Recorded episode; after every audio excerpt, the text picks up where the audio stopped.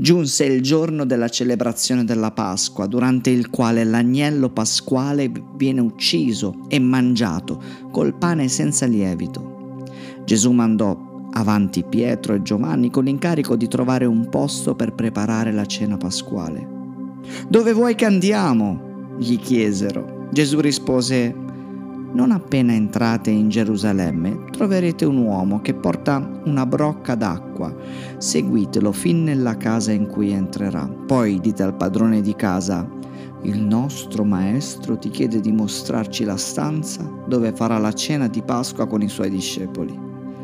Egli vi condurrà di sopra in una grande stanza già pronta per noi. Quello è il posto. Andate e preparate là la nostra cena. Pietro e Giovanni andarono in città, trovarono tutto come Gesù aveva detto e prepararono la cena di Pasqua. Poi Gesù arrivò con gli altri. Ad una certa ora tutti si sedettero a tavola e Gesù disse, Ho tanto aspettato e desiderato questo momento per poter fare questa Pasqua con voi, prima che comincino le mie sofferenze. E adesso vi dico che non mangerò più questa cena di Pasqua finché ciò che rappresenta non si realizzi nel regno di Dio. Poi prese un calice di vino e dopo averne ringraziato Dio disse, prendete questo e dividetelo fra voi, perché non berrò più vino fino a quando non verrà il regno di Dio. Prese quindi un pezzo di pane e dopo averne ringraziato Dio, lo spezzò in tante parti che distribuì agli apostoli, dicendo questo è il mio corpo dato per voi, mangiate questo pane in mio ricordo. Dopo cena prese il calice di vino e lo offrì a loro, dicendo questo vino è il segno del nuovo patto di Dio per salvarvi un patto suggellato col sangue che verserò per riscattare le vostre anime. Ma tra di noi, seduto a questa tavola, in, veste d'amico, c'è l'uomo che mi tradirà. Devo morire. Fa parte del piano di Dio. Ma guai a quell'uomo che mi tradisce. Allora i discepoli cominciarono a domandarsi gli uni con gli altri chi di loro avrebbe mai fatto una cosa del genere. Poi, accompagnato dai discepoli, Gesù uscì dalla stanza e si diresse, come al solito, verso il monte degli ulivi. Quando fu là, disse a loro, pregate Dio di non essere sopraffatti dalla tentazione. Poi si allontanò circa un tiro di sasso, si inginocchiò e pregò. Se vuoi, io ti supplico, togli da me questo calice d'orrore, ma sia fatta la tua volontà, non la mia. Apparve quindi un angelo dal cielo per confortarlo. In tale agonia di spirito pregava sempre più intensamente, sudando sangue che cadeva a terra in grosse gocce. Quando Gesù si rialzò e ritornò dai discepoli, li trovò tutti addormentati, sfiniti per la tristezza. Perché dormite? disse loro Gesù. Svegliatevi e pregate Dio di non peccare quando siete tentati. Stava ancora parlando quando sopraggiunse un gruppo di persone guidate da Giuda, uno dei dodici apostoli. Giuda si avvicinò a Gesù per baciarlo, ma Gesù gli dice, Giuda, come puoi tradire così, con un bacio, il tuo Messia? Quando gli altri discepoli videro ciò che stava accadendo, gridarono, Signore, dobbiamo combattere, abbiamo portato con noi le spade e uno di loro colpì il servo del sommo sacerdote e gli mozzò l'orecchio destro. Ma Gesù disse basta così.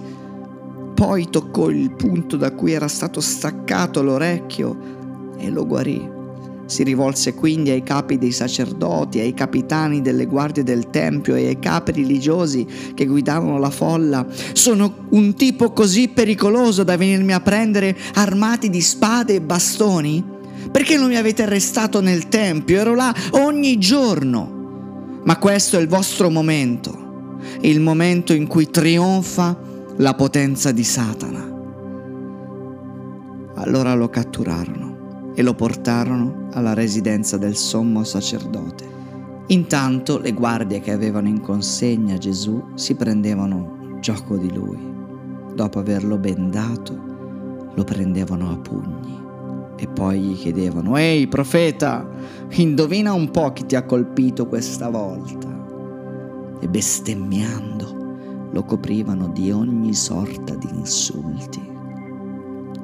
Il giorno dopo alle prime ore dell'alba si riunì la suprema corte ebraica, che comprendeva i capi sacerdoti e tutte le massime autorità religiose del paese.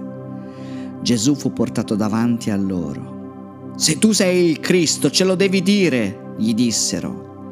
Ma egli rispose, se ve lo dicessi voi non, non mi credereste, né mi lascereste parlare. Ma si avvicina l'ora in cui io, il Messia, siederò sul trono alla destra del Dio Onnipotente. A queste parole tutti gridarono, allora tu saresti il figlio di Dio? Gesù rispose loro, sì che lo sono. Che abbiamo bisogno di altre testimonianze, gridarono. Noi stessi lo abbiamo sentito con le nostre orecchie ciò che ha detto. Poi condussero Gesù dal governatore Pilato e cominciarono ad accusarlo. Abbiamo trovato costui che incitava la nostra gente a ribellarsi, a non pagare le tasse al governo romano e per di più diceva di essere lui, il nostro re, il Messia. Allora Pilato chiese a Gesù, sei davvero tu il loro re? il Messia? Sì, rispose Gesù. È proprio come tu dici. Pilato si rivolse ai capi sacerdoti, alla folla. Ebbene, disse, questo non è un crimine. Ma quelli si accanivano ancora di più. Ovunque andasse sollevava il popolo contro il governo per tutta la Giudea dalla Galilea fino a qui, a Gerusalemme. Sentendo nominare la Galilea, Pilato chiese se Gesù fosse nativo di quella regione. Quando egli gli risposero affermativamente, ordinò di portarlo dal re Erode, perché la Galilea era sotto la giurisdizione di Erode, che in quel periodo si trovava proprio a Gerusalemme. Erode fu molto contento di vedere Gesù perché aveva sentito molto parlare di lui e sperava di vederlo compiere un miracolo. Gli rivolse perciò molte domande, ma Gesù non gli rispose affatto. Intanto i primi sacerdoti e gli altri capi giudei insistevano nell'accusarlo. Allora Erode e i suoi soldati, dopo averlo schernito, lo misero in ridicolo, facendogli indossare un mantello reale. Poi lo rimandarono da Pilato. Quel giorno, da nemici che erano prima, Erode e Pilato diventarono amici. Poi Pilato convocò i grandi sacerdoti, i magistrati e il popolo e disse loro, voi mi avete portato quest'uomo accusandolo di incitamento alla rivolta contro il governo romano. L'ho interrogato in vostra presenza, ma l'ho trovato innocente. Anche Erode è giunto alla stessa conclusione, infatti ce l'ha rimandato indietro. Dunque non ha commesso niente che meriti la pena di morte. Perciò, dopo averlo castigato, lo rimetterò in libertà. Ma la folla ad una sola voce gridò Uccidilo e liberaci Barabba!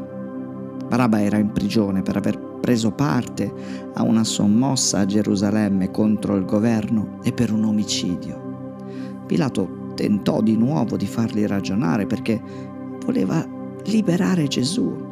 Ma essi urlavano, crocifiggilo, crocifiggilo. Per la terza volta. Pilato domandò, ma perché? Che ha fatto di male?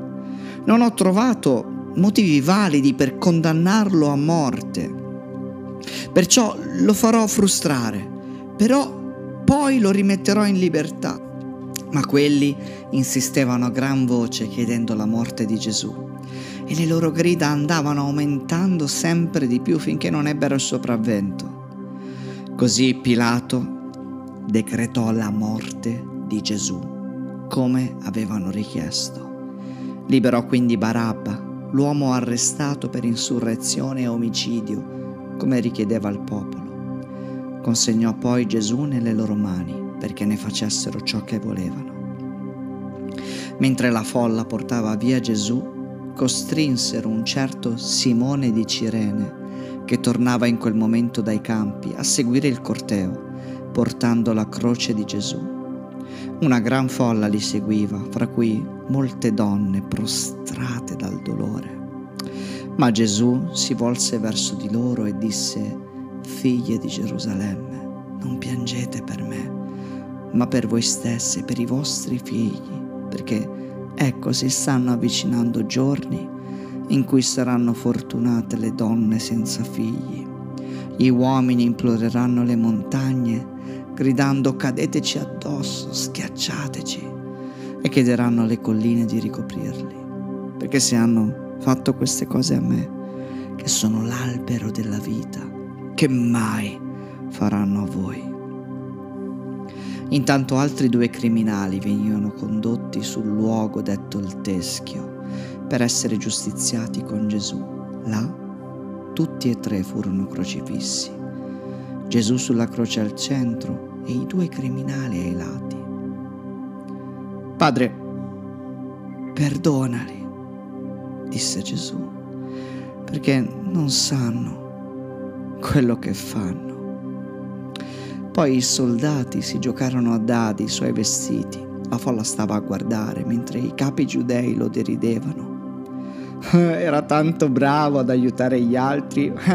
Vediamo se riesce a salvare se stesso, visto che è il figlio di Dio, il, il Messia. Anche i soldati lo insultavano e gli offrivano dell'aceto da bere e dicevano Beh, se sei il re dei giudei, salva te stesso.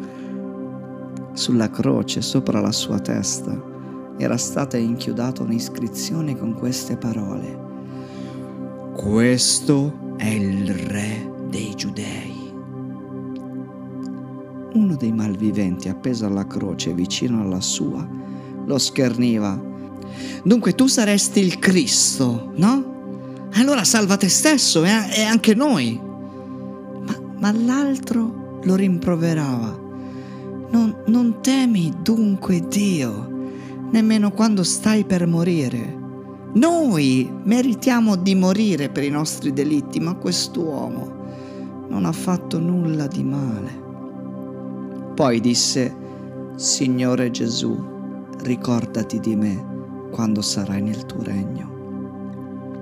E Gesù rispose, io ti assicuro che oggi tu sarai con me in paradiso.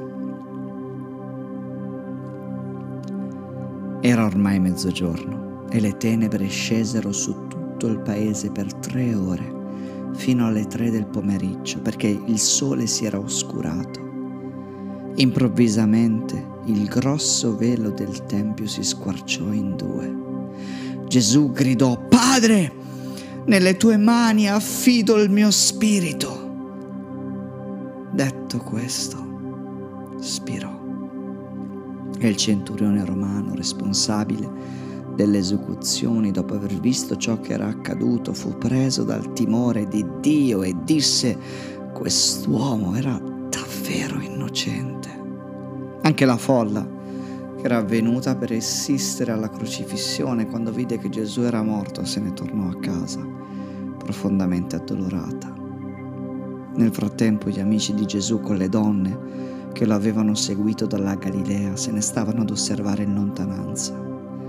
Allora un uomo di nome Giuseppe, membro della Suprema Corte ebraica, nativo della città di Arimatea in Giudea, andò da Pilato a chiedere il corpo di Gesù Egli era un uomo timorato di Dio che aspettava l'arrivo del Messia e non aveva dato il suo consenso alle decisioni e all'operato degli altri capi giudei.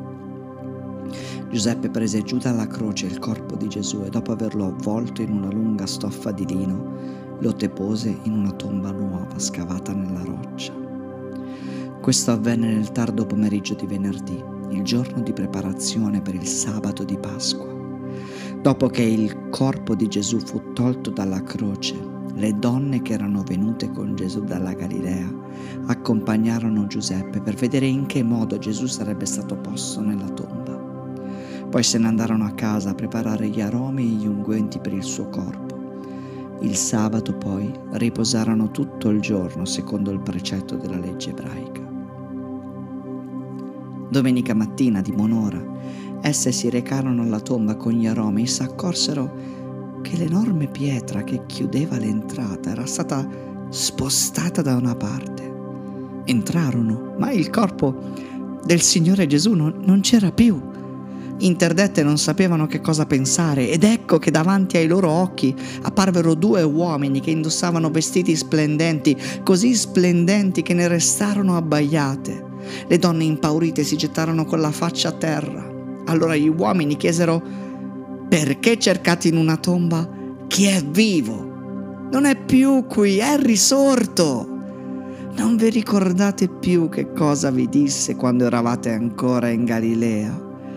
Che il Messia sarebbe stato tradito, consegnato ai malvagi e crocifisso e che sarebbe risuscitato il terzo giorno. Allora le donne si ricordarono e si precipitarono a Gerusalemme per raccontare l'accaduto agli undici discepoli e a tutti gli altri.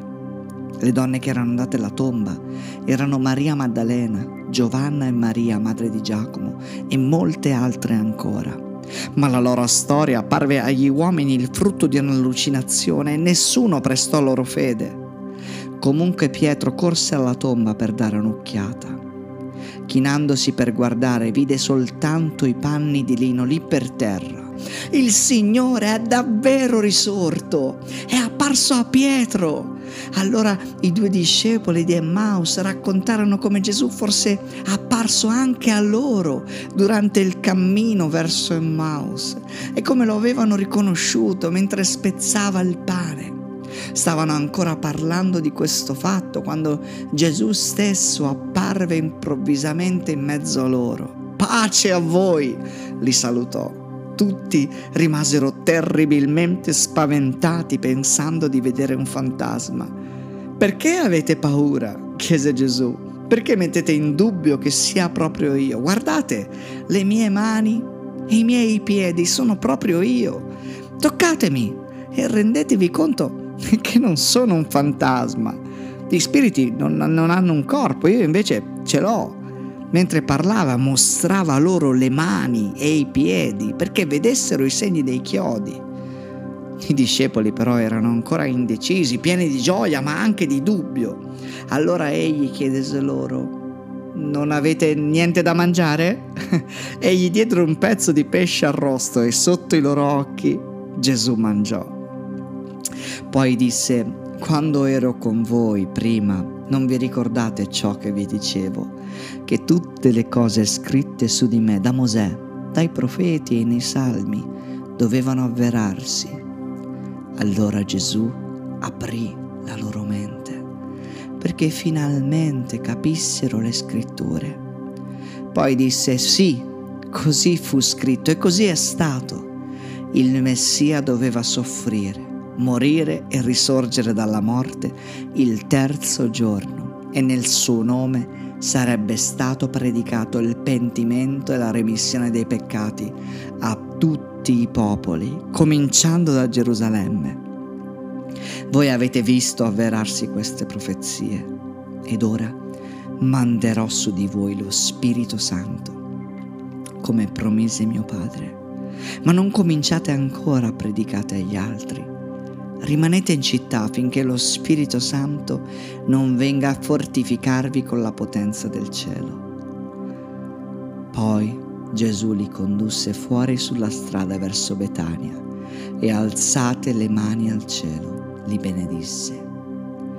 mentre li benediceva, partì da loro e salì in cielo. Ed essi lo adorarono. Poi ritornarono a Gerusalemme pieni di gioia e rimasero continuamente nel Tempio a lodare Dio.